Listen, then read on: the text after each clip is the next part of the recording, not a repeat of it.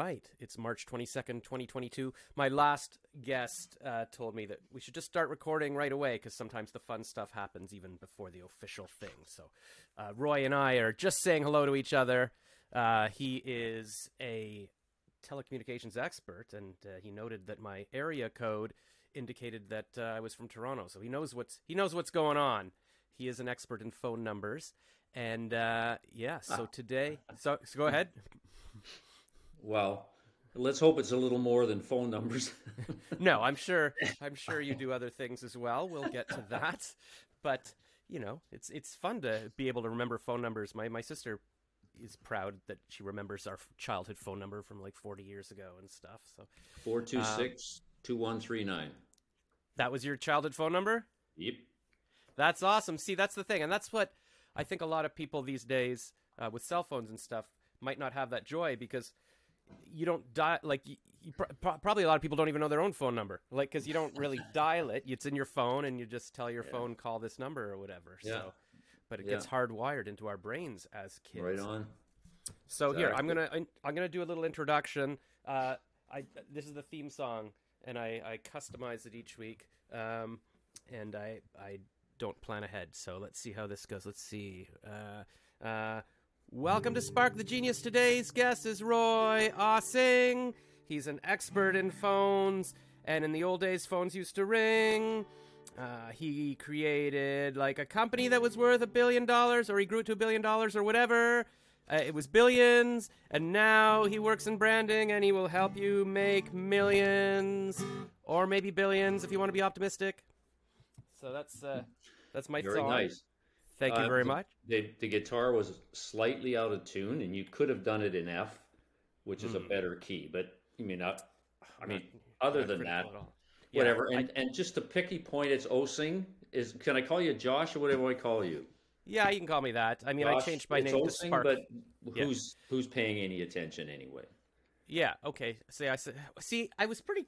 You know, I was sure when I saw the name, like, oh, I know how to pronounce this. I don't even have to ask. It's going to be so good. He's going to be so proud that I pronounced his name right. But uh, 50-50, I got it wrong. So wait, I don't even remember what it is now. I probably said Ossing, and you said it's Osing. I said it's Osing. You see, that's one of the reasons why you probably shouldn't start recording right away. So the quid pro quo is, you know, there's No, is the- probably some housekeeping things that you want to get out of the way before you actually go live. Nah, this is the exact reason I recorded because it's. I think it's more fun. It's like. You do? Yeah, Okay. I, I don't know. I mean, this. I mean, this is why I'm not Joe Rogan. Um, you know, he does things properly. Uh, Yeah, but for on. me, I, I like things raw. No Um, big deal. No biggie. I've had worse. I've had oozling. I've had osling. I've had osing. Uh, I've some people thought I was Oriental actually without seeing me, just looking at the name, right? Yeah. Because they they Or- they they spelled it O capital S I N G. I mean, so Or half half Irish and half half Chinese. Oh, sing. have a go. Have a go Yeah. as far as I'm concerned. Or I guess, oh, you could like if you split it up differently, you could be like Royo Singh. That'd be a cool name, Royo. That's true. And you could Yeah. put the GH on the end and it leads you a completely different direction. Right, then you're Indian. Or Mm. Is that Indian? Well, the reality is, I'm Norwegian. My my ancestry is Norwegian, and so that's where it stops. Okay, so have you done the, uh, you know, like the DNA test, and they tell you you're 100% Norwegian, that kind of thing? No, it's too expensive for me. I mean, I can't do it. I can't afford it. So a hundred bucks? yeah, I mean, it's hey, times are tough. You've seen the price of gas? Jesus. I I have. Yeah, no, these are, uh, you know, inflationary times. Nothing. I mean, that's the thing when you think about it. Like your money's actually worth less than it was before. It's pretty crazy. I should have well, just and I'll tell you in- one thing: um, p- book publishing is not a way to make a lot of money. No. So that's the other thing. Well, I, I think, I mean, from what I, what I hear, do you, okay, I, I'm starting to realize I quote James Altucher like basically throughout all my. Do you know him? Okay, so he has a show called the James Altucher Show, uh, kind of like what I'm doing, but he does it well. Um, and uh, he, he's always talking about entrepreneurship and business. And I think one of the things he talked about was, uh, you know, writing a book. You might not necessarily make a lot of money from it, but it's a tool for other things. Like if people are deciding who they're going to hire to give a speech or whatever, if somebody has a book and somebody doesn't, well, you're going to take the person with the book. Um, so it kind of gives you prestige. It, it's a bit tongue in cheek for me because my my whole thing is not about selling books at all. It's about trying to change the conversation in the world around business mm-hmm. and and careers, which, quite frankly, uh, I think is dismal at the moment. And we can get into that if you want. But so so I look at this as I've got a I got seven books actually, and all I consider those to be is handouts around my stuff, the stuff that worked for me when I when I had a real job, yeah. and hopefully will work for other people if they have the tenacity to actually do something with them. So, for me, it's yeah, it's not about the books. Um, it's about what's in the books and trying to get people convinced that there are things they should try. Uh, that's what I do. Okay. All right. Well, that's good. Um, and I should just quickly uh, introduce you, I guess, now that we're five minutes in. People like, why are we listening to this? Um, this is Roy Osing, the Irish Asian uh, entrepreneur guy. No, he uh, he was a big business guy. He ran. You were like CEO of TELUS for many years, I guess.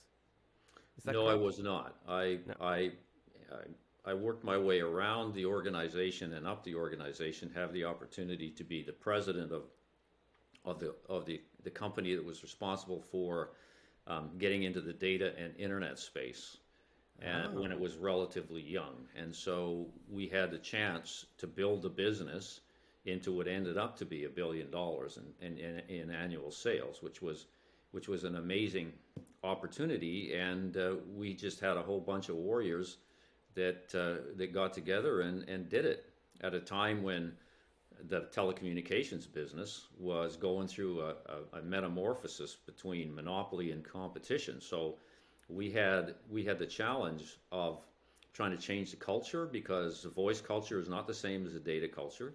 We had to change technologies. We had to change skill sets. So it was a huge undertaking, um, and um, and we got together and did it. And in retrospect, it was it was an amazing accomplishment for a group of people to sort of take advantage of an opportunity and build it into a very successful business. I reported to the CEO, um, and so that's kind of what that relationship was. But but he basically let me do my own thing, which is that's good. yeah, that's nice. This, I guess that's the uh, the ideal if you can work at a big company and have big influence, but also get to actually do things and and, and use your your brain and make diff- make a difference. Well, yeah, I mean, it was a, it was a large company, but it had a whole bunch of sub businesses in it, which was really amazing. Like some people will say to me, Roy, you've only worked for one company, and that's true. The reality is, though, I probably did more than most people will ever had the opportunity to do in terms of different experiences within that company. So I've led marketing and sales. I've led operations where I got to know the importance of frontline people and what customer service is all about and I was the chief marketing officer and the president of AdvanceComm, which was which was our data and internet company. So I had a lot of opportunities to move around and and and try to achieve and achieve some things with some remarkable people that that even in a small organization people don't have. I mean, right? I mean, yeah. it's it's I mean, the breadth and depth of experience that I was able to to to do was amazing, and I'm forever grateful to have those opportunities. Um, so large companies can be really excellent contexts for doing great work and exploring a lot of different things. Yeah. so I... for anybody out there that, that says, "Gee, I've only had one employer," don't don't don't think that's a bad thing. That's a great thing. The issue is, what are you doing to take advantage of it? Yeah, that's all smart because I, uh, you know, I was working at, at big ad agencies for my career, but then back in my head, I was always like, well, no, it's it's better to have my own thing, be an entrepreneur, actually have control over things. But then I've realized lately, it's like, wait a minute, there's only so much you can do as one person. Like even Jeff Bezos needs people around him to do things. So you know, if you if you work at Disney or, or you know or a large company, you can do things that you couldn't do otherwise. Like as an individual freelance copywriter, you know, Procter and Gamble's not going to hand me a brand to to be in charge of. You need the team. So a, a big company that lets you sort of do your own thing, but also within the context of, of that, it's yeah, because it, there's a lot of entrepreneurship, uh, you know, promotion these days, like Gary Vee, like go out and do your own thing. Like a lot of people are doing their own businesses online, and a lot of people think, oh, am I am I tied down by having a nine to five? You know, working for making someone else rich, working for another company, and I, that sort of got in my head. And now I'm like, wait a minute, it was cool to to work for another company. Well, you know, for me, uh, it depends on how you define entrepreneurship. Hmm. I tend to define it on the basis of having the freedom, degrees of freedom to do crazy, weird things and achieve superlative results. Being an entrepreneur, just to call yourself a one man or one person show, for me, is ridiculous. Mm. Okay? I mean, success is measured by outcomes, not by a process. And as far as I'm concerned, um, we had opportunities to be pretty amazing entrepreneurs in a world that didn't call them that, quite frankly. You know, mm-hmm. we were striving to deliver results in a highly, highly um, competitive marketplace with, at that time, a lot of rules that working were working against us because we were regulated and the competitors weren't. Okay, so we had to build a business in the face of that. Now, if anybody tries to tell me that that's not entrepreneurship, I will laugh. Because compared to what most people think entrepreneurs do, like they don't work from nine to five and they hang out online, blah, blah, blah, I got no hmm. use for that, Josh. That's ridiculous. Yeah. I mean, life is measured by outcomes and performance, not by hanging out, right? Yeah. It just isn't. And a lot think, like I even just saw an Instagram reel yesterday uh, you know, a woman like on her bed working, and she's lip syncing something, saying, "This is my office. I'm in. I'm in bed. I can work." And it's all about, "Look at me. I'm working from the beach," and all of this. So that seems to be sort of what everybody talks about. Even uh, Tim Ferriss, Four Hour Work Week, work from the beach, do your job from the beach. But you're you're more like, no, no, no. Work is work. You gotta you gotta. No, no. I, I'm I'm all for working from the beach. Okay, but I'll measure that environmental condition by virtue of the results you produce. So if you can you can hang out on the sand and deliver, you know, yeah. amazing results, then I'm your best friend. But if all you're doing is hanging out on the beach to make a point that you can be free to work wherever you want to work, hmm. then I find that non-credible. Credible. I just do. The activity doesn't define the person. The outcome defines the person. At least in my in my frame of reference. Now there are people that obviously uh, wouldn't agree with that, and that's fair enough. Okay, but entrepreneurs need to deliver, and I work with a lot of them as startups. And one of the big problems that they have is is the idea that they bring to the table isn't particularly unique. And yet they think by throwing money at an idea, they can make it successful. So, you know, I try and get them to understand what I call you know, competitive advantage by the only statement, which says we're the only ones that. If you can pass that test in terms of a new idea, then you got a good chance of, of, of actually moving it along, as opposed to being a statistic of the 50% that die after three years. Okay, so that, that focus on the outcome, the focus on positioning in the market, the focus on being different or being dead, uh, is something that I'm trying to advocate not just in business, but in people's careers. You know yourself. I mean, I had to work real hard at standing out from a crowd of engineering people. Okay, mm-hmm. when this when the world was going highly competitive, and I had to work hard at that to get noticed. I had to deliver results in a unique way so I would get noticed, and people would go, "Oh, look what Roy's doing. That's pretty cool. Maybe we should work on his career." Um, so the whole be different mindset works in that realm just as much as it works on how to succeed in business. Yeah, a lot of people talk about now that it's you know you yourself are a brand, so it's all been. I, I think I think that's a you great know, thing to always keep in mind.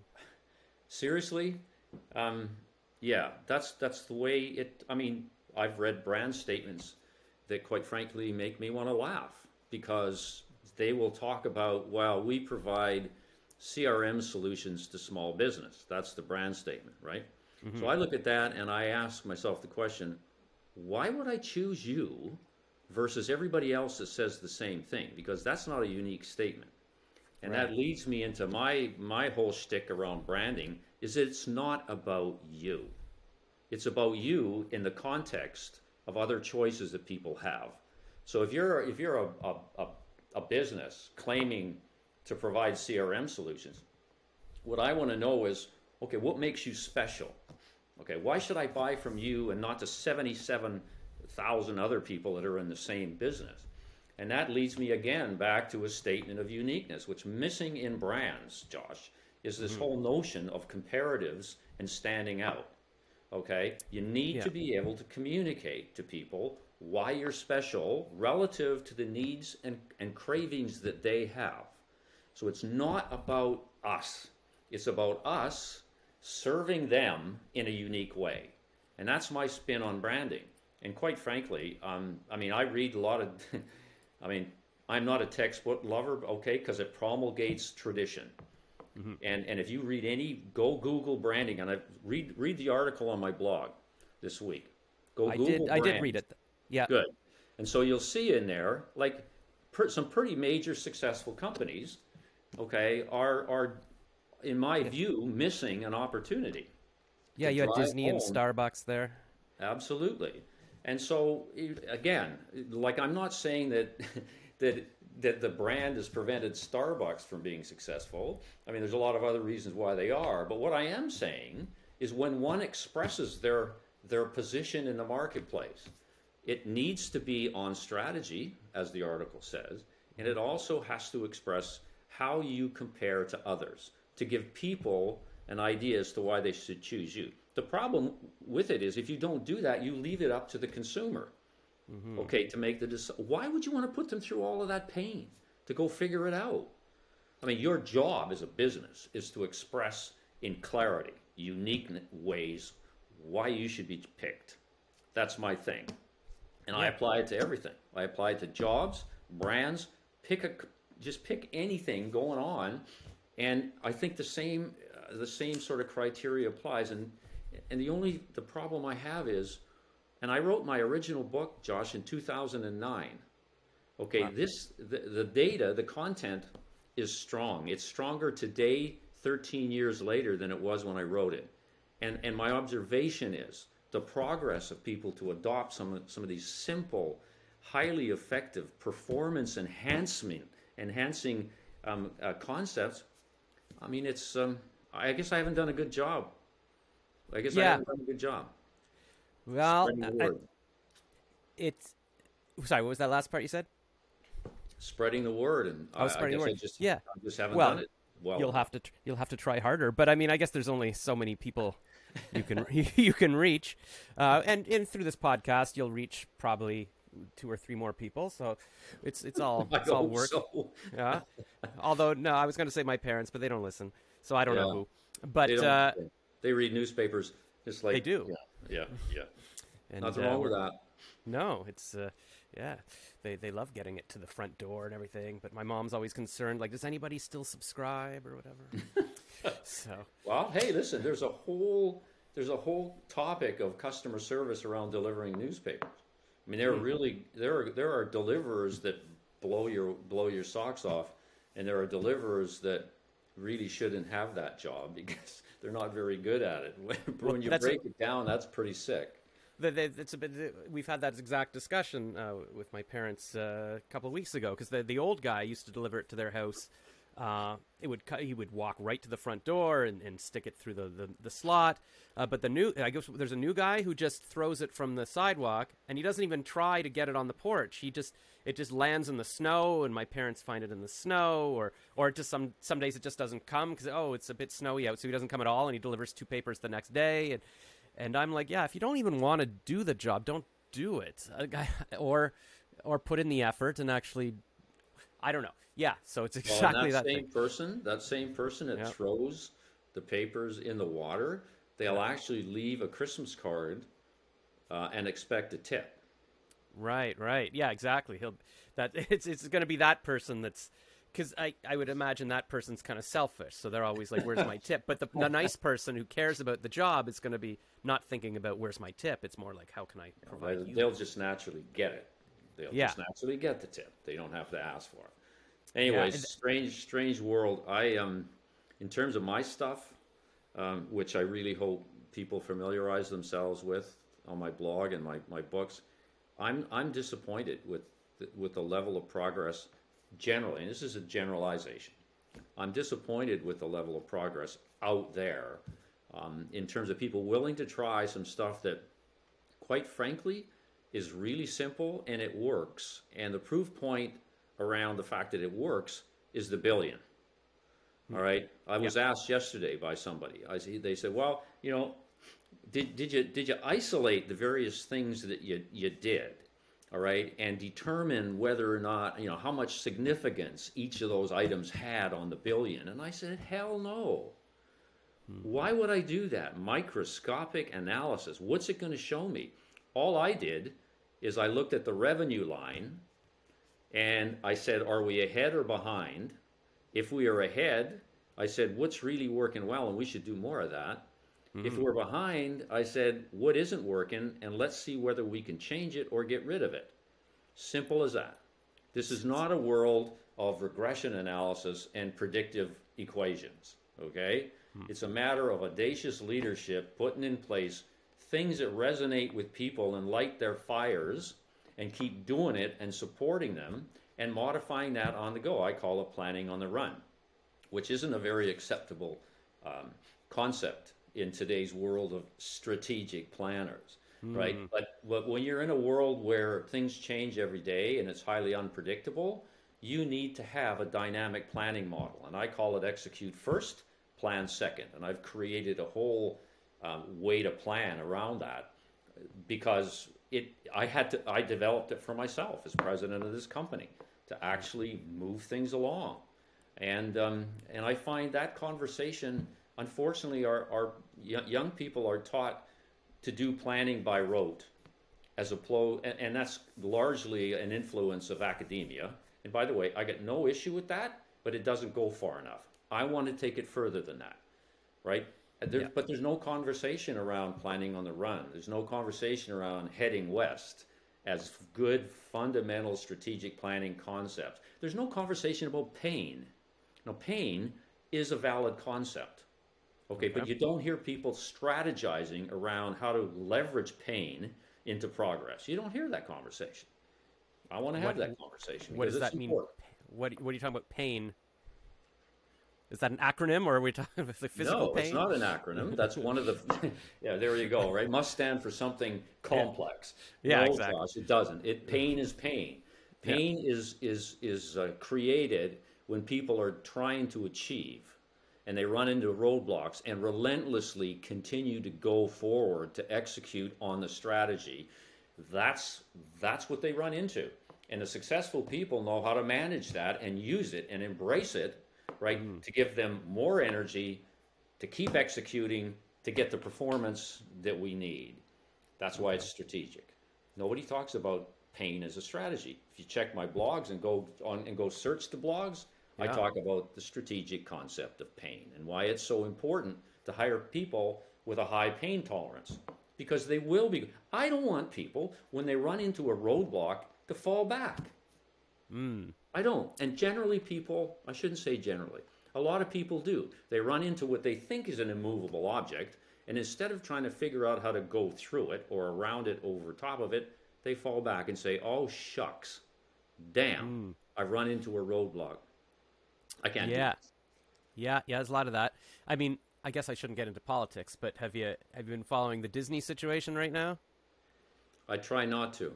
Yeah. Any well, there it might not even be related exactly to what you're talking about, but the new CEO of Disney, um, I guess, was seen as a bit more, or he's he's considered more conservative than Bob Iger was. So, uh, but there's a lot of senior people that are very progressive still, and they've been pressuring him to come out against the new Florida.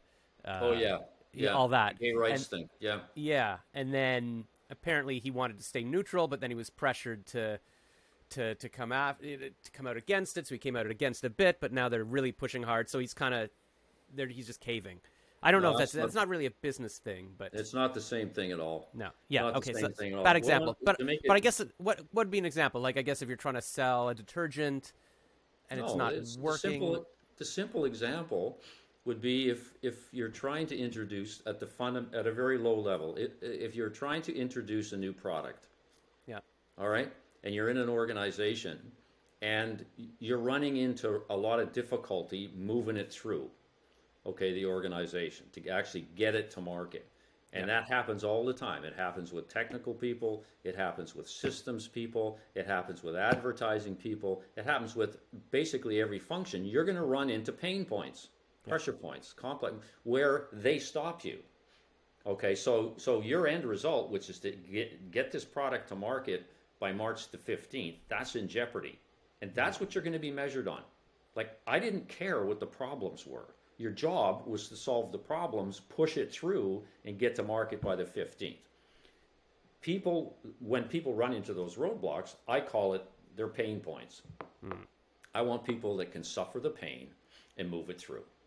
Yeah. And I, I look around and I say, well, there's too much willingness to back off.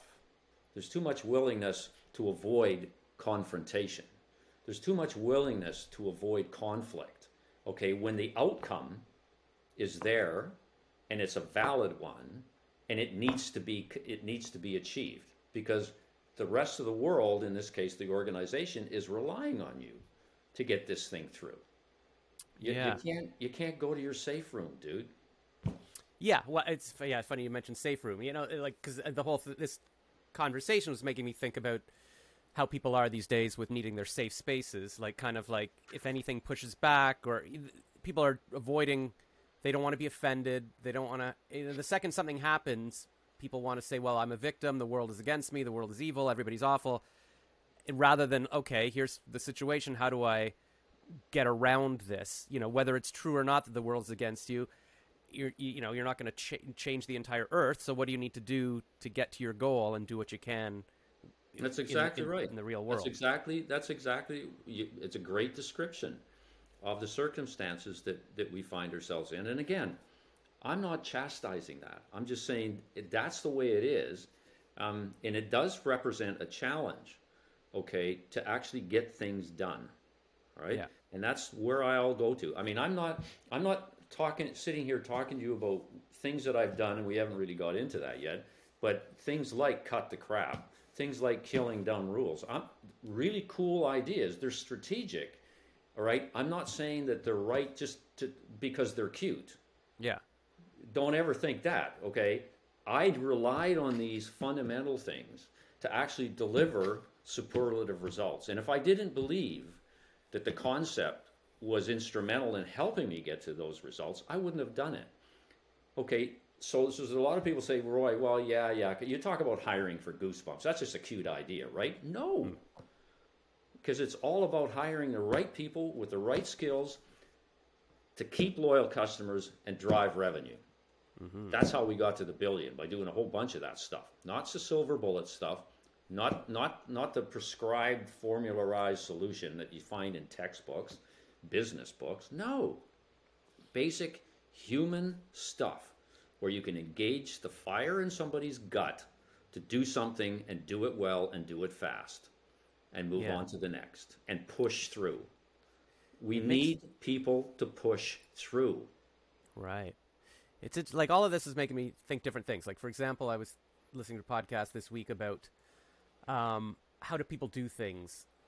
Like most people don't know how they do things. Like an athlete couldn't describe to you, here's exactly how I take a basketball shot, and I have to be six feet from this person and wait until there's a clear lane. Like you just do it. Like so, people need to an athlete or almost anyone, an actor, you have to trust your gut. A lot of this stuff is your gut, and you just sort of adapt and, and you do it. But it's not about let me write down the exact process. So that's so that's one thought I was thinking, and then the second thought I was thinking when you were talking about like the, you know, having a statement where you're the only something. I guess at P and G and a lot of brands, it used to be called USP, unique selling proposition. So you wouldn't have a brand like Cheer detergent without knowing, well, why would I buy Cheer over Gain detergent? Well, Cheer is the one that uh, protects your colors. Gain is the one that smells great. And but, but, okay, hang on, hang on, hang on. Yeah. I, I, I can't let you keep going on this stuff. I've looked at USPs. You go look at a USP, okay? Yeah. And ask, tell me if it passes the only statement criteria. It may talk about what you think you're unique, you're unique at in terms of the colors that you just mentioned. But yeah. my question is, well, hang on a sec. I've. What about the other detergents? Mm-hmm. What do they do? Why are yeah. you so different than the other detergents who, quite frankly, claim the same thing and they spin it differently? So uh, interestingly, you should mention that because two days ago I had a, just a super conversation with somebody else around around this branding and USP, et cetera, et cetera. And and and I had them just Google it and pull out some stuff and just tell me if it passes the only statement litmus test. Mm-hmm. That stuff. And the reality is most of it won't. And I'm not saying it's bad, okay? But it yeah. doesn't go far enough. Right? If if it, if if the difference if the difference between you and your competitors doesn't jump out from the USP, it means you need to do some more work on it. You need to get your thoughts a little clearer in terms of what makes you special. And the problem is, I see too much aspirational platitudes in this work because mm. it's hard to define what you're special at. It's hard to define uniqueness. It requires guidance and assistance, right? And cajoling right? It doesn't require you to look at a brand textbook, is my point. Mm-hmm. It requires more than that. Okay, yeah, that's, that's the brand piece. Now, what okay. was the other piece you made? Because I want uh, to go, comment on that. Go, going the first part, oh. sort of going with your gut, like yes, not like okay. let me, yeah, yeah. Excellent observation, and it's that's exactly the state you want to get into. Now, uh, from my experience, eh, the question is, what? Why is it that in this particular in this particular sort of environment of of pushing projects, of working on projects, and and and advancing relationships, and all this kind of stuff. Why is it that people don't react automatically? Well, mm. there's a couple of observations I have. First of all, um, they've never been taught that it's okay to do that. Okay, there's there's all these there's these narratives that surround the environment, right, that are affecting them don't hurt somebody's feelings, right? Communicate, blah, blah, blah. And there's all of these psychological kinds of dynamics that affect what people do. So they're spending so much time in their head, Josh, mm. that they don't have time to respond the way maybe they otherwise would, okay? The other thing is our, our education system doesn't teach that. It just right. doesn't. And again, I'm not, that's fine. It is what it is but it doesn't go far enough, right? It teaches that there's a right solution. It teaches that you can formularize practically anything. I mean, hell, I, I didn't use regression analysis to, to, to develop revenue budgets. You know why? I don't even know what regression analysis is. Okay, it's a math thing, right, that takes a whole bunch of independent variables, right, and has the audacity to assume that you understand that if you put those together in a certain way, a specific outcome will occur. And a lot of people use it to develop forecasts, right? So uh, it could be independent variables, could be you know economic growth, market share, and all this kind of stuff. And there's a lot of them. And they run it through a computer model, and out comes a prediction that your revenues, based on all these assumptions, will be this. Right. Guess what? It's never even close because the assumptions are impossible to quantify. And yet, we spend a lot of time actually trying to do that. And so I never I never paid a whole lot of attention to that. The other thing that it does is it eliminates the need to innovate. Like if you think you know how to achieve something, what motivation do you have to do anything different? You don't. Yeah, yeah. So well, the unknown, the unknown is the biggest driver of innovation out there, and I use that because I said, we're going for this. We have no idea how we're going to get there. Let's innovate and create and figure it out. That's what we did. I mean, we didn't use mathematical models, stuff like that. But it works. And I think there's too much of that going on to answer your question about why do people not have the freedom or feel they have the freedom to kind of react and do these sorts of things that inside might feel right.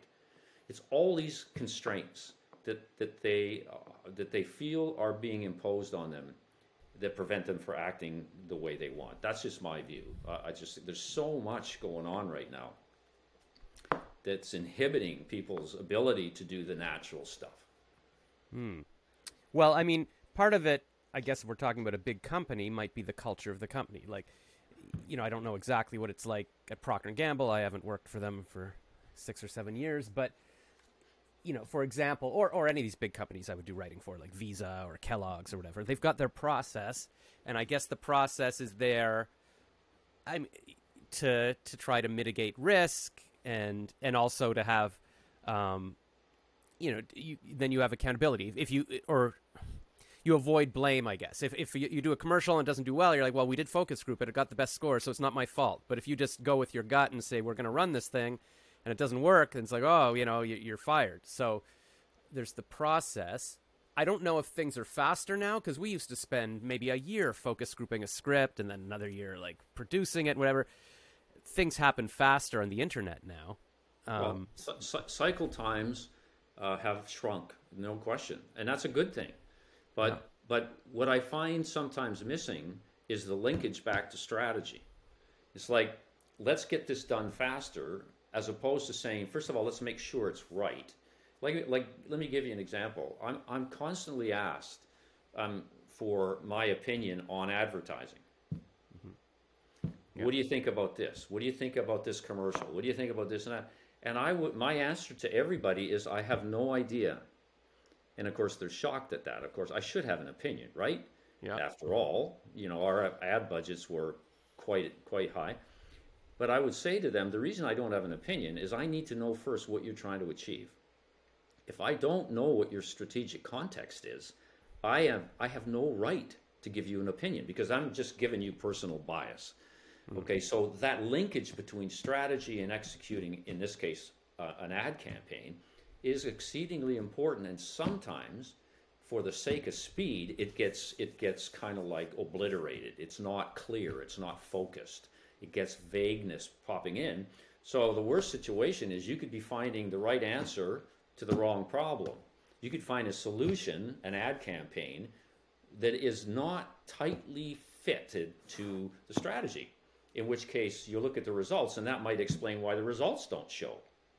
Right? I just I just went through something like that like a month ago. There's a woman who asks me sometimes to speak to her high school class over over Zoom, and uh, she's teaching marketing, and she she had me review their radio ads, and so I listened to them, and it was for chocolate flavored broccoli, and I, you know, I listened to them and I was like, you know what? I, I, like this one the best. She wanted me to rate them and pick a winner, and I said this one's great because it's like, uh, I don't know. There was, zo- I think it was Santa the zombie, or there, there was some with Santa, some with zombies. Like I'm a zombie. I need oh chocolate, chocolate. Oh, and they eat the broccoli, whatever. And it was like funnily ad. And so I said, yeah, that's the winner. Look how creative it is. And the other ones were kind of just we're just talking about moms and stuff. And uh, but I thought about it for a day afterwards, and I was like, wait a minute.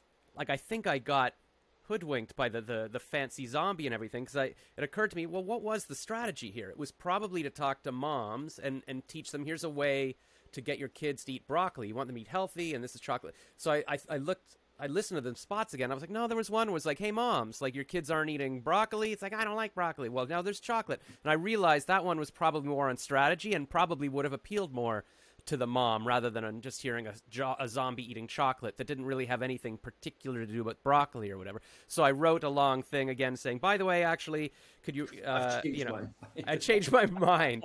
Um, but uh, yeah, so I felt bad because I didn't want the kids who were on strategy to think, oh, I guess we just weren't as funny. I'm like, that wasn't the thing. But so, that's the key. Yeah. That's the key. Like I, in my world, I call that line of sight leadership. Mm-hmm. Okay, the, the audacious leader practices line of sight they make it a point of directly linking the strategy to every function in the organization. Literally. And I, I did that. So when we had a strategy to grow the business, which eventually got to where it got to, everybody in marketing knew their role. Everybody in sales knew their role. Everybody in um, internal audit knew their their role. So so it took it, it's it's extremely hard to do and time consuming, but because uh, because success is based on execution, not the plan. I mean, I can take a mediocre plan and execute it brilliantly and beat the pants off anybody who's got a pristinely described plan according to the books but can't execute it, right? So the execution piece requires line of sight. What's happening in the, in the, in the example we've just been discussing is you all were mesmerized by the creative okay, and didn't ask the question, why are you doing that? Tell me the strategic imperative you are sa- satisfying. And that's the questions. I always go to strategy and never do something for the sake of doing it unless I understand the context for it.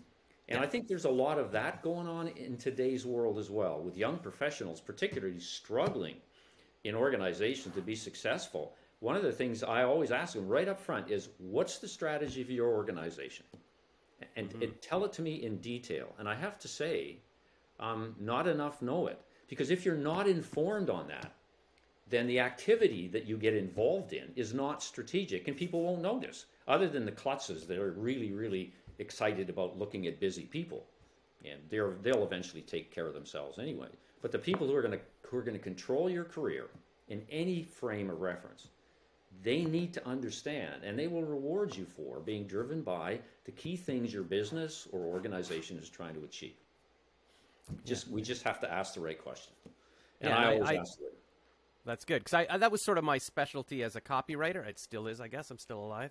Um, that I my stuff would be funny or interesting or whatever, but also relevant on strategy. Like the client at P&G is going to be like, "Well, no, we're trying to talk about how Tide is the, you know, powerful cleaner or, you know, cinnamon corn pops have a crunch and like whatever their strategy is." And a lot of teams would just come up with like, "Hey, we made a funny thing." And at the end we say cinnamon corn pops and the client's like, "Well," and the focus groups are like, "I don't understand what your point is." So they they called me their secret weapon. They would bring me in the end and say, "Here, Josh will solve this," and do it in a way that oh, now it makes sense. It's about corn pops, but look, he's holding the corn pop, and it's talking about the crunch, and it's the sound of the crunch. Like it's it's it's weaved through the entire commercial rather than here's a joke with a logo at the end. Yeah, uh, which I'll i think would be example, yeah. yeah.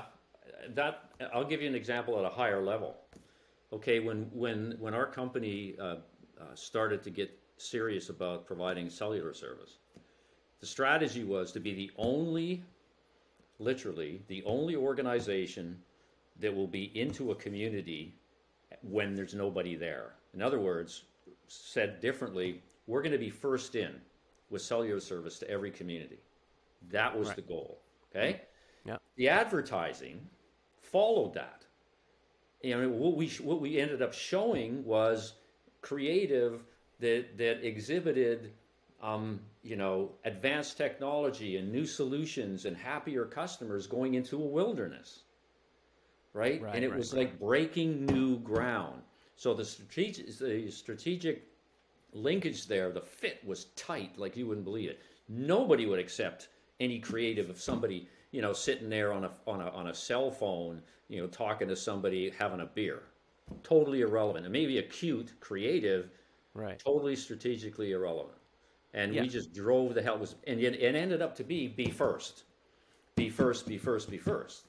Right. And and that campaign worked like a dam and competitively worked like a dam as well because we were first in taking some risks, but hey, you got to take risks.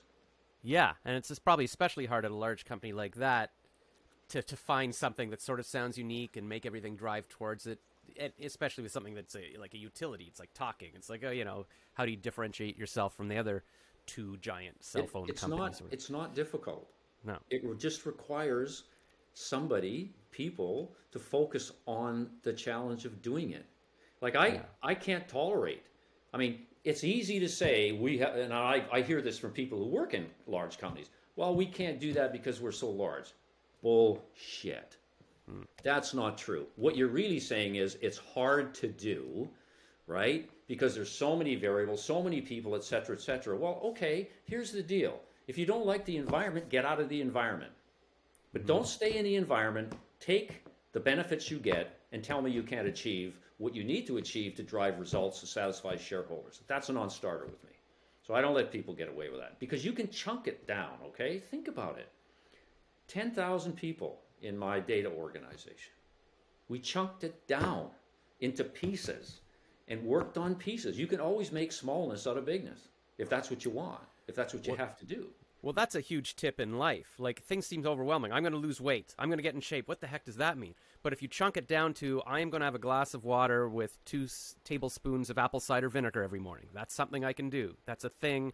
I'm going to get out of bed and first thing go for an hour jog every morning. That's okay. Check. Like if you or if you have to chunk it down smaller, I'm going to put on my shoes the second I get out of bed. Like whatever you need to do to get to where you're going, look at it in small pieces and you know, uh, I want to be as big as Joe Rogan. Well, that's uh, how, how, does that work? But I'm going to record a, a, call with Roy, and that's you know what I'm doing. That's my little piece today, kind of thing. So, well, it's it's it's true. One of the things I say to to people, and I will to your listeners or viewers, I can't um, both, is that in terms of be different. Um, one of the things that that that could work for you is tomorrow or today, after you've listened to this I want you to do one single thing that's different that you've never done before. Just one little thing. Doesn't have to be big, just a small little thing. And give up something that's no longer relevant to your life. Yes, declutter. Start that way. And the next day, either repeat that, do something new, or do two things new, whatever you're comfortable with. Yes. But as I call it progress by nano inches, like get an inch of progress fast. I call it a nano inch of progress, right? Just yeah. get those little things and start to move. The premise being, if you have the Bell distribution curve, if you can move everybody in the middle in that big bulge, if you can mm-hmm. move them 5%, 2%, yeah. what an amazing change you're witnessing. Because the guys at the extremes, they're going to do what they're going to do, right? Yeah. It's the people in the middle that you want to get changing. It's a classic kind of approach to it. Um, so do one little thing different, be different. Like, I, look at look at everything you do through a be different lens, and here's what worked for me. Are you talking about be different in terms of compared to other people, or or a different thing that you've never done before? It can be whatever. Yeah. Okay, okay. it can be whatever. Eventually, the whole the whole notion of be different or be dead is competitive advantage. Mm-hmm. Okay, so it's it is a comparative. Okay, do something that's different than everybody else to satisfy something that people care about that's something they care about, which is important, right? Mm. And never forget the customer. Do something there. But one one cool way to get started is to just do it for yourself and learn your way into the comparative. That's what that's what it is. It's a continuum. So do that one thing. But the but and the way to get at it is through a lens, which you might want to use. It's like and it really worked for me. Is everything every time I was faced with something to do, I would always say, how can I do this differently? Okay, in brackets from anybody else. Right, right, okay? right. But it didn't start out that way. It, it started out, well, how can I do this differently than what I would normally do? And then it sort of grew into, okay, I've been given this project. I think I know how everybody else is going to approach this project. So how can I do it differently? And it, and being, it could be like more detail. It could be using third party references. It could be my own personal twist. It could be the language I use. It could be the length, whatever, as long as it stood out. Let's go with that and try and figure out how it would it would look and see what the what, what the feedback would be. Yeah, I soon discovered that the feedback was amazing. People noticed that everybody else was doing the herd stuff, and I was out here pushing on the edges, coloring outside the lines, doing different stuff and they got to pay attention to that, and that helped make a change to the culture over time. I think it's all it's all about experiments, like in, in life or even in business. You you can't do you.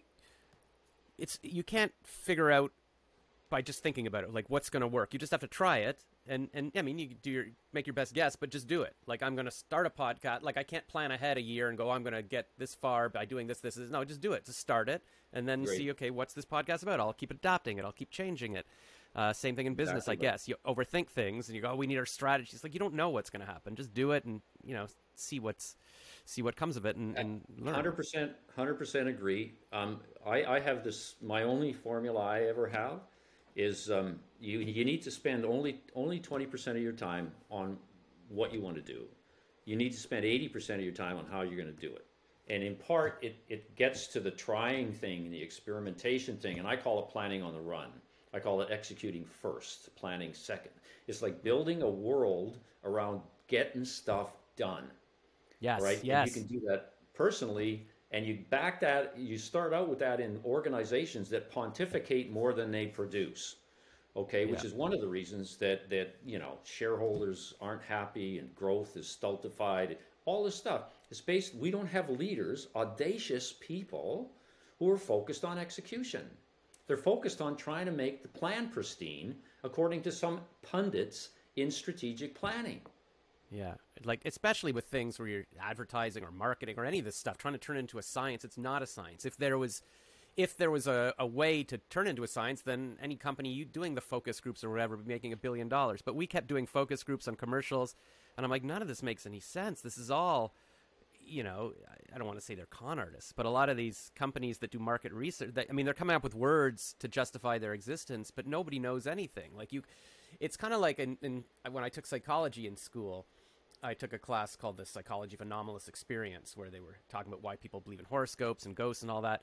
And, and our teacher was saying, listen, you know, people claim to have studies about uh, proving paranormal psychic abilities or whatever. But even even if we did discover paranormal abilities one day, all these studies are useless. Like nothing they've studied is actually helpful. So I was kind of thing. It made me think of the same things about all this market research. It's like none of this applies. Every time we're doing it, we're doing it from scratch again. There's nothing that works. You just have to to do things. Um, So, it, so, it just made. so- I, I don't know. I was just looking at your examples of uh, of branding statements, like um, Starbucks and and Disney, but also people's like because it seems if you look at people's Instagram bios lately, it looks like they've all taken kind of the same entrepreneurship class where they where there's a formula where they say, "I am a business coach who help busy moms uh, make make a six figure income from home."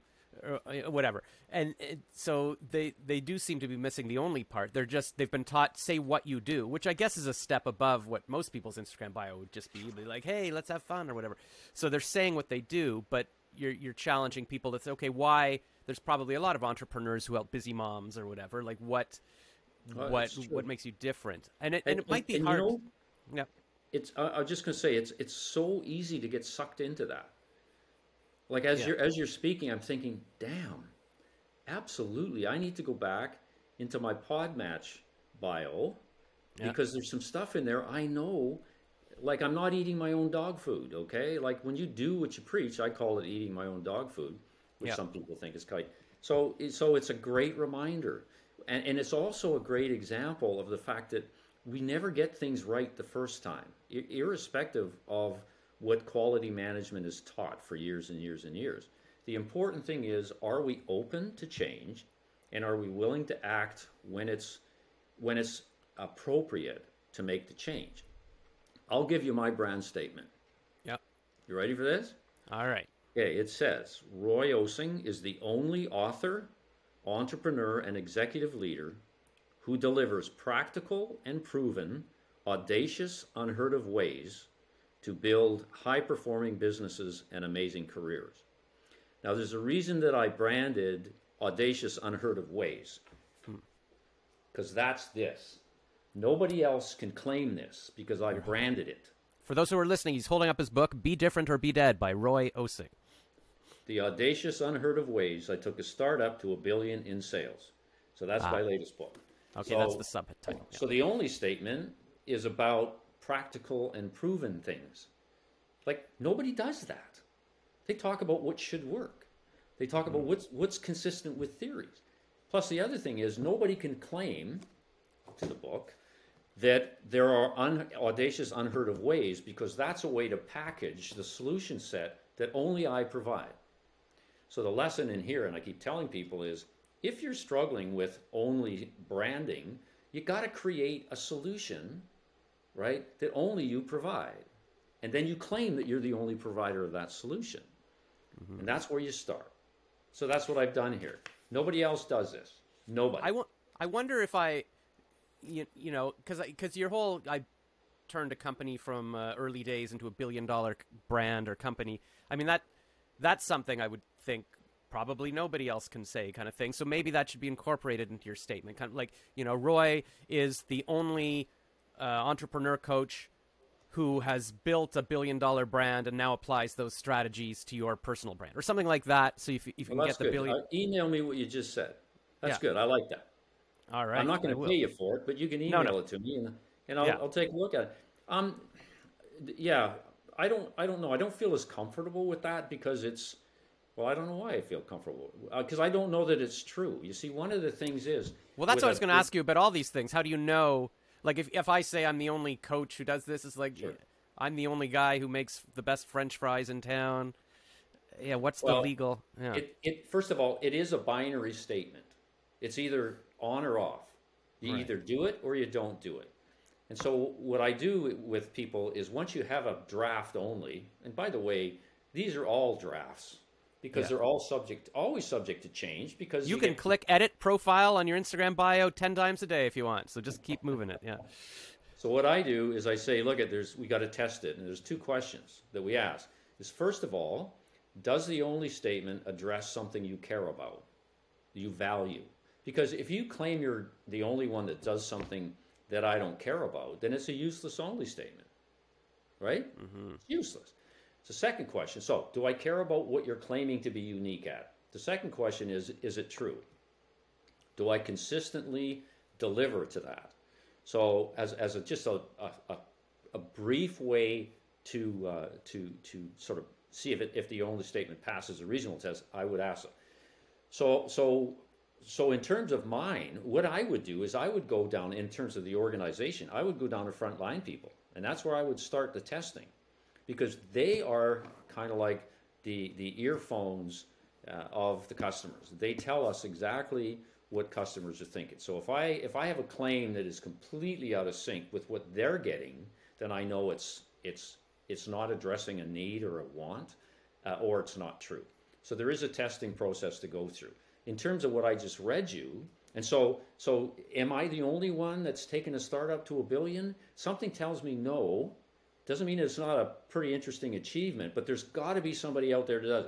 Yeah. Is am I the only one that's actually talking about simple proven concepts under the under the, the guise of or title of audacious, unheard of ways? Yes, I am. Nobody else does that.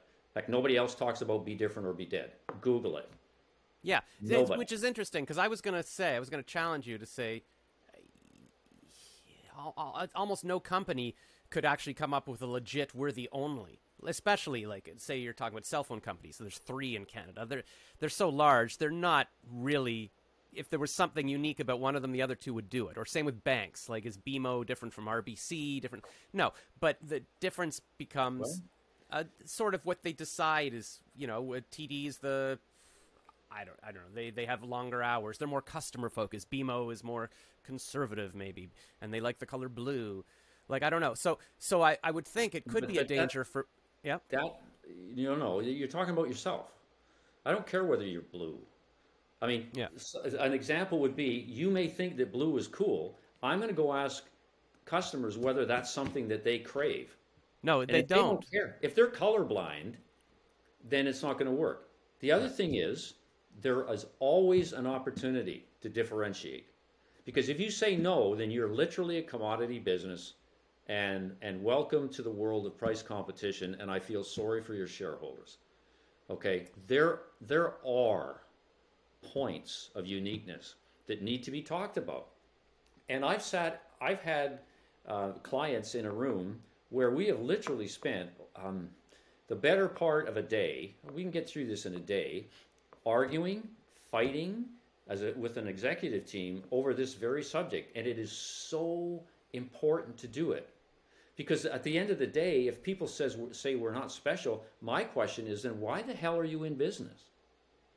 Mm-hmm. Why are you leaders? Can you not see what you're special in? People are paying you money. Why are they paying you money? As opposed, you know, BMO as opposed to CIBC. And through that dialogue, we actually get something that is workable to start.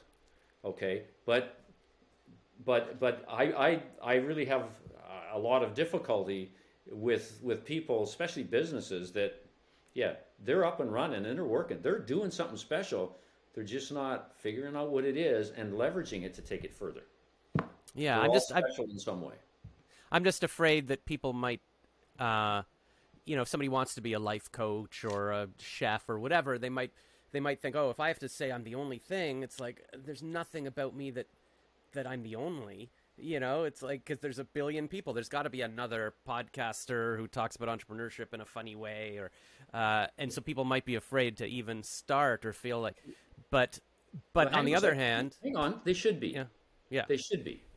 They should be afraid if they can't answer the question. And I tell this to startup presidents all the time: if you can't figure out why your your solution is unique, you better take some more time figuring it out and don't go spend any money. I mean, that's the reason that startups die is they come up with a sameness idea, right? And they think that the technology is sexy enough that they can go and do it. So this is a due diligence associated with success, and you hmm. have to go through it. If you cannot find an answer to the question, then you should stop. And there's well, a couple of options. Couple yeah. of options. You go okay. find another idea, or yeah. you take a week off, clear your head, come back and address the, the, the challenge in a different way. What you shouldn't do is burn cash down a road that has no cheese at the end of it. Yeah, because there's there's a lot of people trying to start businesses now. Like, you know, if you if you look at software companies, they'll be like, "Here, we'll sell you a clone of Uber." You know, it's like, "Oh, I can start another Uber. Uber's successful," but people don't realize, okay, now I've got my other crappy version of Uber. Well, why would people use your Uber if there's Uber, or or there's a million dating apps? Okay, why why am I going to switch to your dating app if Tinder already exists? So I guess you do need to think about it rather than just. I mean, it works if you're in a local area. If I'm the only barber shop in a small town, I don't have to be the only barber shop in the world that cuts hair in a certain way. I just have to be, you know, you need to be around. Uh, so maybe it's different if it's an online business, possibly. Although what I hear on podcasts a lot is that you know you're a unique thing if you're an individual. Uh, or a creator of some sort is that there's nobody else like you. There's no other Josh. There's no other person with my exact personality. Although, if you don't know me, you're like, what does that mean? So you'd have to still come up with a way of, yeah. Here's my SW squared C. So what and who cares? You know, the, right. the, real, the real question is to the SW squared C, the real question is how does Josh satisfy my specific uh, requirements, my needs, what I covet, what I value, how does he satisfy those in a way that no one else does? This is what That's, I need to figure out for my dating life as well. If a woman's asking, "How is Josh?" You know, there's a million guys out there, a billion. You know, how are you? Why should I date you? Why should I bear your children? So, so, so part of it is is the definition of the customers that you decide are your target.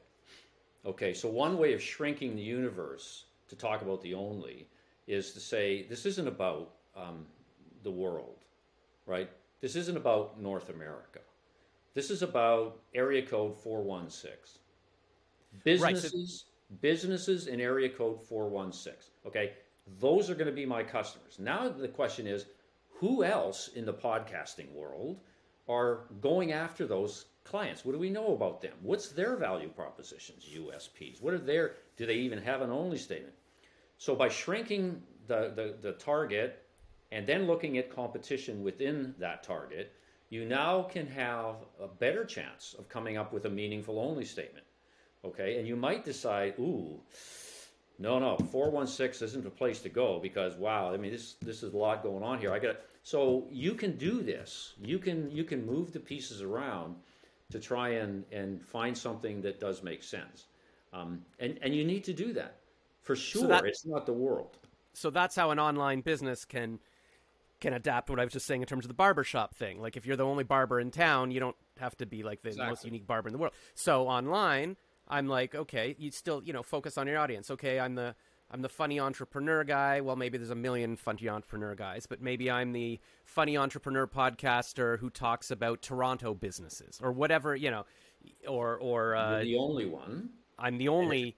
Yeah, yeah. You're the only one that does that. And and if if that's something that people care about, Josh, then that's a good thing to say. If they don't give a damn, then it's right. not a good thing to say. Right. I could the say I'm the only is, podcaster that wears a red T-shirt. Well, that's so you know. so who cares, right? yeah. That's an SW squared C. Right. They tell me something that matters to me. So there's a ways of doing this, and it's it's very it's very enlightening. Whether you're a, a solopreneur or whether you're the CEO of a large company, the same process works. I take people through the same process. Lifestyle stuff, same it's the same works and and you won't find it anywhere. I'm the only one that does the only. The only, one who does the only. Wow, it's double only here. That's an only squared. You might math. Yeah. yeah, and is it is it that you're the only one who actually does this thing, or the only one who calls it the only? Like, how can you be the only guy who talks about having a unique benefit?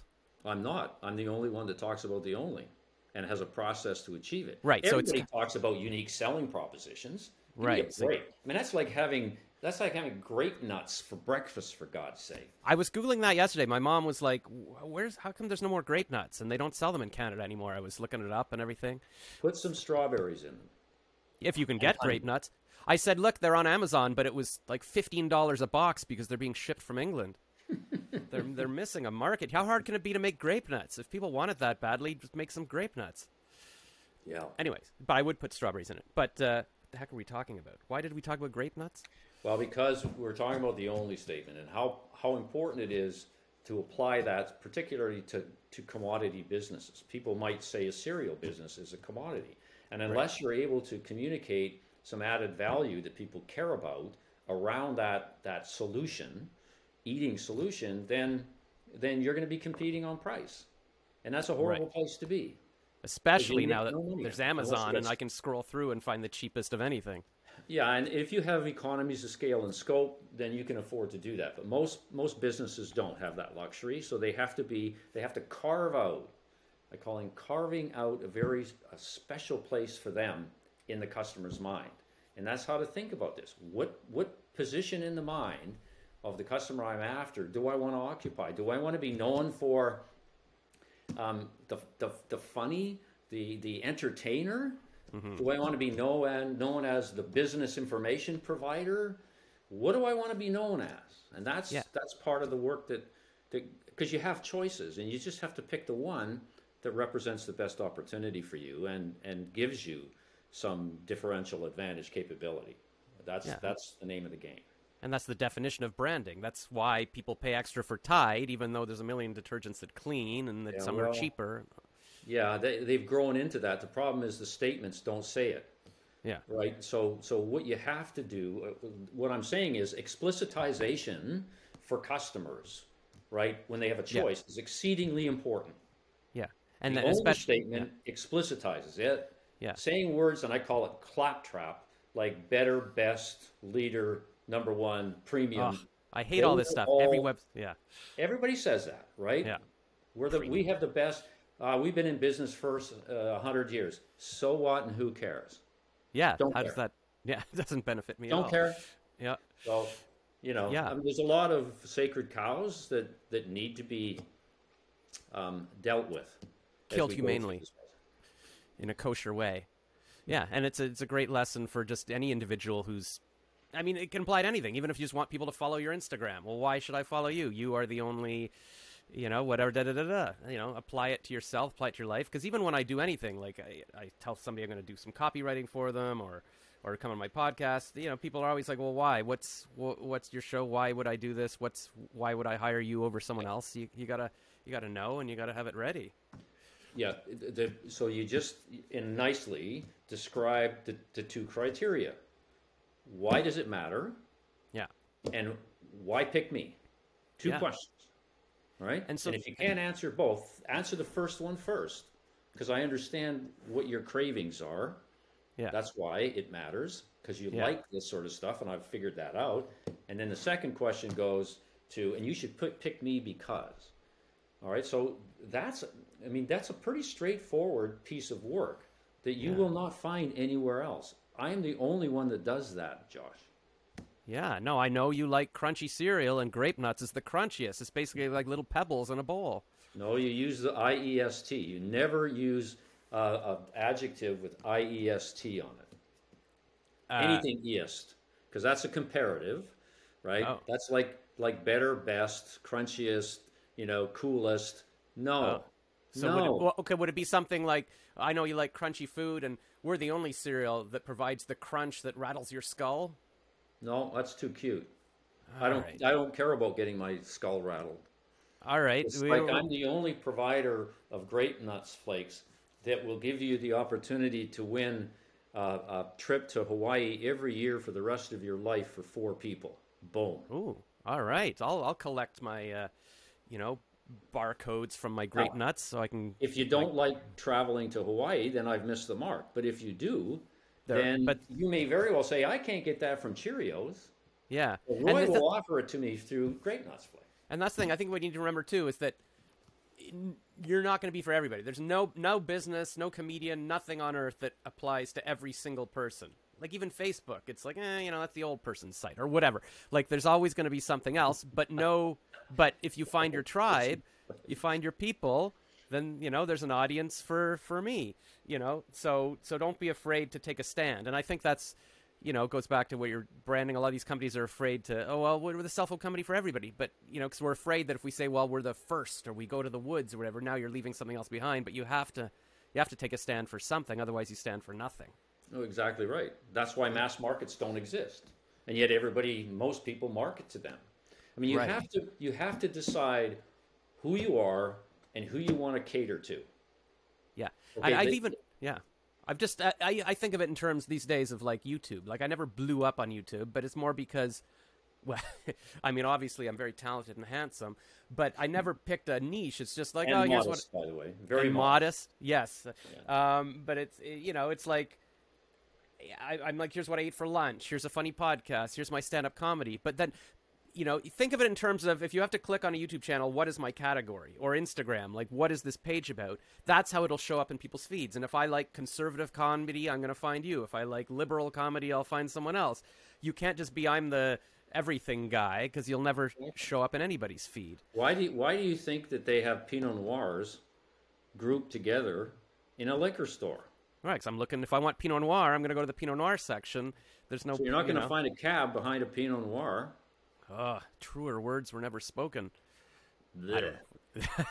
we, my parents bought, they brought home wine the other day. Uh, I think it was a bit cheaper or something, and my mom liked the label. And I was like, "What is this?" And and I googled it, and it's like, "Oh, this is a special sugar-free wine for people who can't have carbs." And it's and I looked up a review, and they're like, "This is the driest, awfulest wine," and so whatever. I don't know what my point is, but it's. Uh, Well, yeah, it's not for you. It, it, but it, but it is for people who can't drink sugar somebody. wine. Yeah, exactly. They're they're niche. And, they didn't say we're going to make a, a drier, bad tasting wine just for the sake of it. It's like no, some people can't drink the sweet wine. So yeah, exactly yeah. right. Yeah. So but somehow we lose that. People lose that whole uh, objective. Yeah, and I would think they... you could even, you know, even if you're afraid to take a niche or take a stand, you can do different things now. If you're like, oh, but I don't want to you know, I, I, like doing conservative comedy, but I also like liberal. Then have two YouTube channels. Throw things that like you know, why not do a podcast on two different things or. Uh, or if you're a brand, you can have two different detergents and sort of go after different markets, but each one should have their own unique thing, right? Yeah, see, people love. It's easier to, for people to play at the tactical level. That's what we're discussing right now. It's easy to talk about using YouTube or using you know posting on uh, different different platforms. Yeah. That's the easy part. The yeah. difficult part is what are you trying to do? Because the platform you choose should be the one that best satisfies the strategy you've just created for yourself. It's got to right. be the best, and ideally, ideally, if you could pick one platform to deliver your your your what I call how big goals, your growth goals, mm-hmm. then you do that. You don't play in other ones. Chances yeah. are you're going to need more than one. So, okay, what's two? But don't yeah. start out thinking you got to do them all. It's right. crazy. Then you it's wind crazy. up doing nothing. Yeah. You just, well, you just don't deliver. Well, if you don't have a strategy, it's fun. If you yeah. do have a strategy, it doesn't deliver to your goals. And most people don't have a strategy. They don't. Right. So they have no way to evaluate the options that they've just considered. Yeah, and it's it's true. Like most people would start up. I guess it's a balance. It's like you should just start it. Like for you know, I keep hearing the story about I think it's Jenna Kutcher who who's a huge business entrepreneur, podcast life coach now, but she started off with just a cooking blog and then people kept asking, "Well, how do you make a blog? How do you get an audience?" And she's like, "Oh," and she was giving advice on that, and so she merged into something else. Or uh, Cathy Heller started off teaching uh, she was a songwriter for commercials, but people kept asking, "How do you do that?" So she had made a class where she taught people how to do that, and that merged into a podcast that makes tens of million dollars a year, just teaching people how to uh, be creative and, and work in their passions. So, but you couldn't ever have gotten there without just starting with something else and then adapting at the time, or even if you're a big, yeah. I was going to say, no, just I'm if you're a big those... Viner, you know, Vine changes, it disappears. Now it's TikTok, so you can't just, it'll change. You got to adapt. You have to, or or you or you're dead.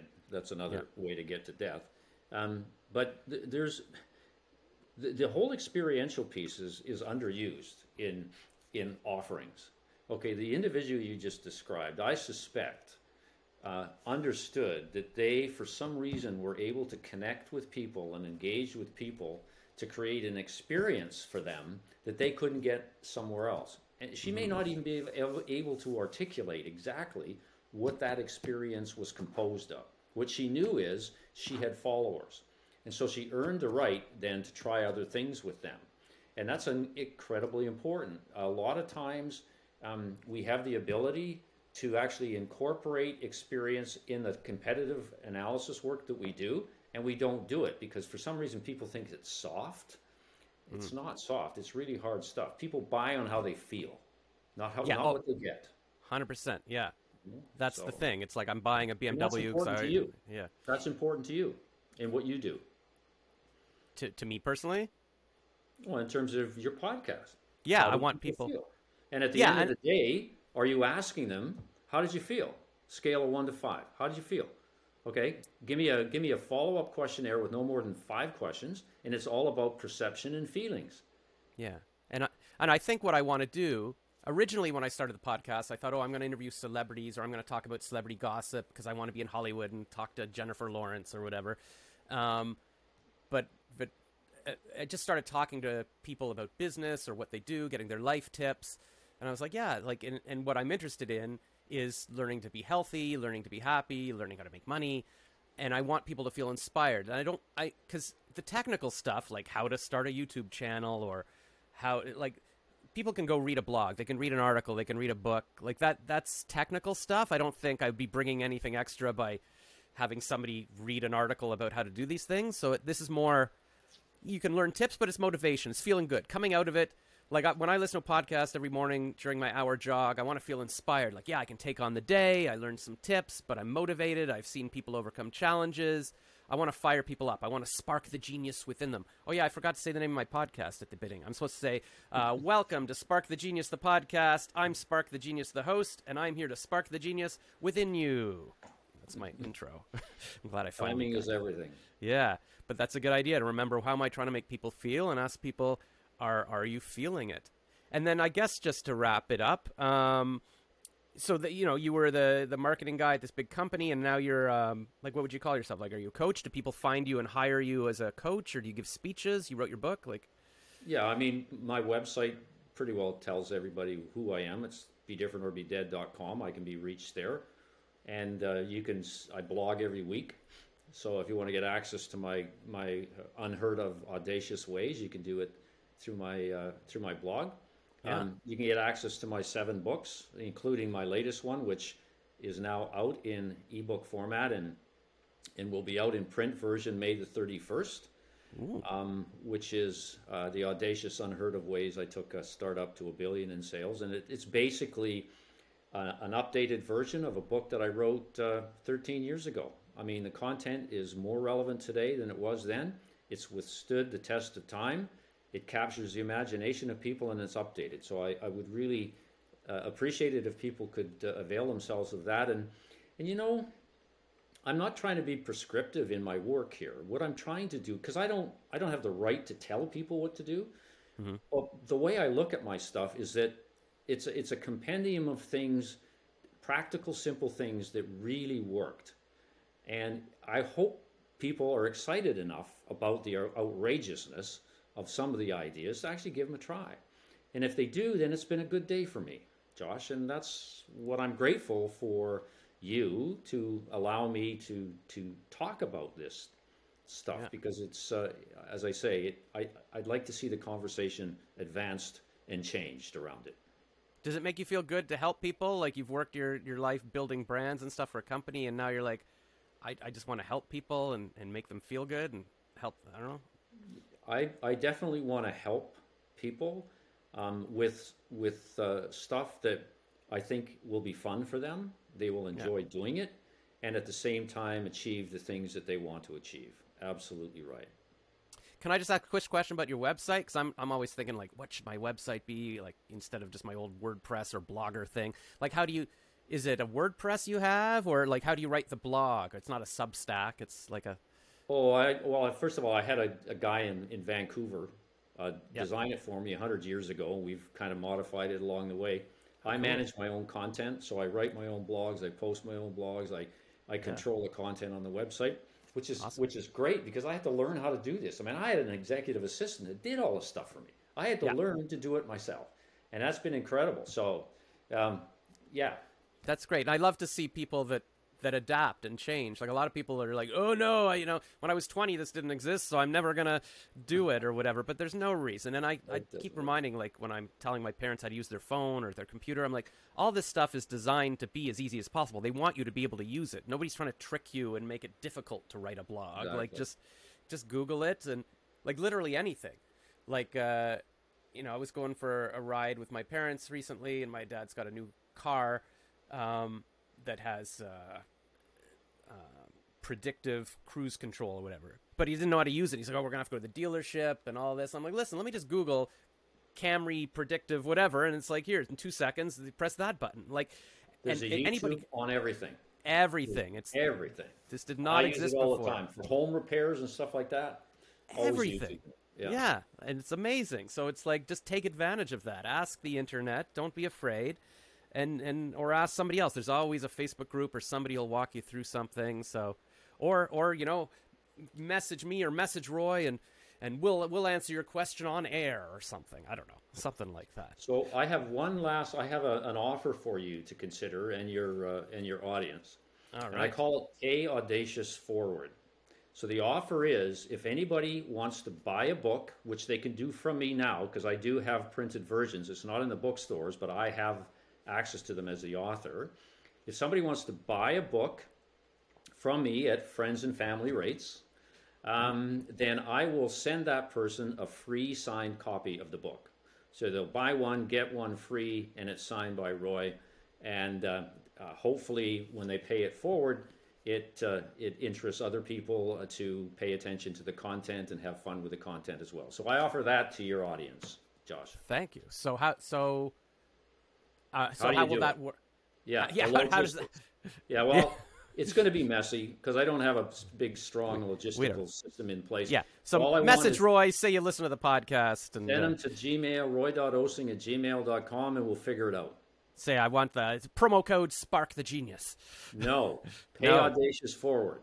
oh, right. Pay Audacious Forward. And okay. we'll get addresses, and I'll arrange to ship it myself and personalized service. That's and I'm awesome. the only one that does that, by the way. The only one, of course. Of course. That, uh, yeah, exactly. Well, he, he, practices what he preaches, and I'll. I've go. got an Amazon influencer page, so I'll add your seven books to my recommended books. I'll probably Thank need a whole Roy o- Osing section, and not just books I recommend. Thank so you. Exciting. Thank you. Cool. You're welcome, and, and I'll see if I can even post this video on my Amazon influencer page so people can click right somewhere to buy the book and all go. of that. Let me know where it is, Josh. Let me know where I, it is. I will, and I'll put the description under YouTube and in the podcast and blah blah blah blah. All right, I'm very excited. Well, thank you for pumping me up today. See, I feel good. I feel inspired. That's how you made me feel. Like, and it's like school. Like I don't remember hardly anything I learned in school, but you sort of remember how it made you feel, and it sort of burns things into your gut so that you react in a way that maybe you can't identify. But now I'm sure I'll be doing big audacious, audacious things now without even knowing That's it. Good. I'm delighted right. I can help. All right. So again, go to what is it? Better read than dead? No, that's I'm making that up. That's be a different. Be different or be dead.com. be and different. it's the only be different or be dead out there. The only one. The only one, of course. Well, thank you for being the only guest I've interviewed today, Roy. and uh, thank we'll... you very much. I'm great, grateful to uh, have the opportunity to be with you, Josh. I really mean that. All right, come back anytime. Maybe when your next book launches, we'll discuss that again or something. There you go.